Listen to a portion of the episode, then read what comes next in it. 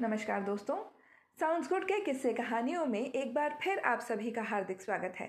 आज शिवरात्रि के इस पावन मौके पर संसार के रचयिता से जुड़ी हुई एक कहानी आपके लिए लेकर के आई हूँ। एक बार एक किसान परमात्मा से बड़ा नाराज़ हो गया। कभी बाढ़ आ जाए, कभी सूखा पड़ जाए, कभी धूप बहुत तेज हो जाए तो कभी ओले पड़ जाए।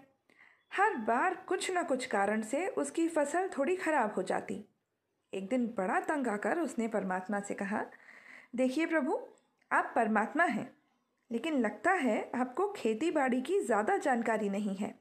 एक प्रार्थना है कि एक साल मुझे मौका दीजिए। जैसा मैं कहूँ, वैसा मौसम हो। फिर आप देखना, मैं कैसे अन्न के भंडार भर दूँगा। परमात्मा मुस्कुराए और कहा, ठीक है जैसा तुम कहोगे, वैसा ही मौसम दूँगा। मैं दखल नहीं करूँगा। किसान ने गेहूँ की फ़सल बोई। जब धूप चाही, तब धूप मिली, और जब पानी चाहा, तब पानी। तेज धूप, ओले, बाढ़, आंधी, ये सब तो उसने आने ही नहीं दिए। समय के साथ फ़सल बढ़ी, और किसान की खुशी भी, क्योंकि ऐसी फ़सल तो आज तक नहीं हुई थी। किसान ने मन ही मन सोचा, अब पता चलेगा परमात्मा को कि फ़सल कैसे करते हैं। बेकार ही इतने बरस हम किसानों को परेशान करते रहे। फ़सल काटने का समय भी आ गया। किसान बड़े गर्व से फ़सल काटने गया। लेकिन जैसे ही फ़सल काटने लगा, एकदम से छाती पर हाथ रखकर बैठ गया। गेहूँ की एक भी बाली के अंदर गेहूँ नहीं था। सारी बालियाँ अंदर से खाली थीं। बड़ा दुखी होकर उसने परमात्मा से कहा, प्रभु, ये क्या हुआ? तब परमात्मा बोले ये तो होना ही था। तुमने पौधों को संघर्ष का जरा भी मौका नहीं दिया। ना तेज धूप में उनको तपने दिया, ना आंधी ओलों से जूझने दिया। उनको किसी प्रकार की चुनौती का एहसास जरा भी नहीं होने दिया। इसलिए सब पौधे खोखले रह गए। जब आंधी आती है, तेज बारिश होती है, ओले गिरते हैं, तब पौधा अपने बल से खड़ा रहता है। वो अपना अस्तित्व बचाने का संघर्ष करता है और इस संघर्ष से जो बल पैदा होता है, वही उसे शक्ति देता है, ऊर्जा देता है, उसकी जीवटता को उभारता है।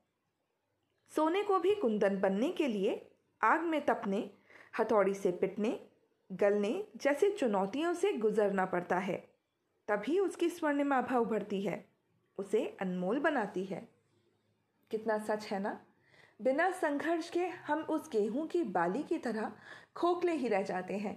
लेकिन बिना उस सत्य को जाने, हमेशा संघर्ष से बचने की कोशिश करते हैं और अगर संघर्ष आ जाए तो इसका दोषी अपने भगवान को ठहराते हैं।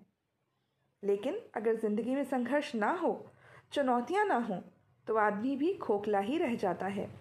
उसके अंदर कोई गुण नहीं आ पाता। ये चुनौतियाँ ही हैं जो आदमी रूपी तलवार को धार देती हैं। उसे सशक्त और प्रखर बनाती हैं। अगर प्रतिभाशाली बनना है तो चुनौतियाँ तो स्वीकार करनी ही पड़ेंगी। अन्यथा हम खोखले ही रह जाएँगे। अगर ज़िंदगी में प्रखर बनना है, प्रतिभाशाली बनना है तो संघर्ष और चुनौतियों का सामना तो करना ही पड़ेगा। तो इस कहानी से आप सबने क्या सीखा? यही कि संघर्ष का डट करके, हंस करके मुकाबला कीजिए। और याद रखिए प्रॉब्लम्स आर अपॉर्चुनिटी आज के लिए बस इतना ही। अगली कहानी के लिए सुनते रहिए। Sounds good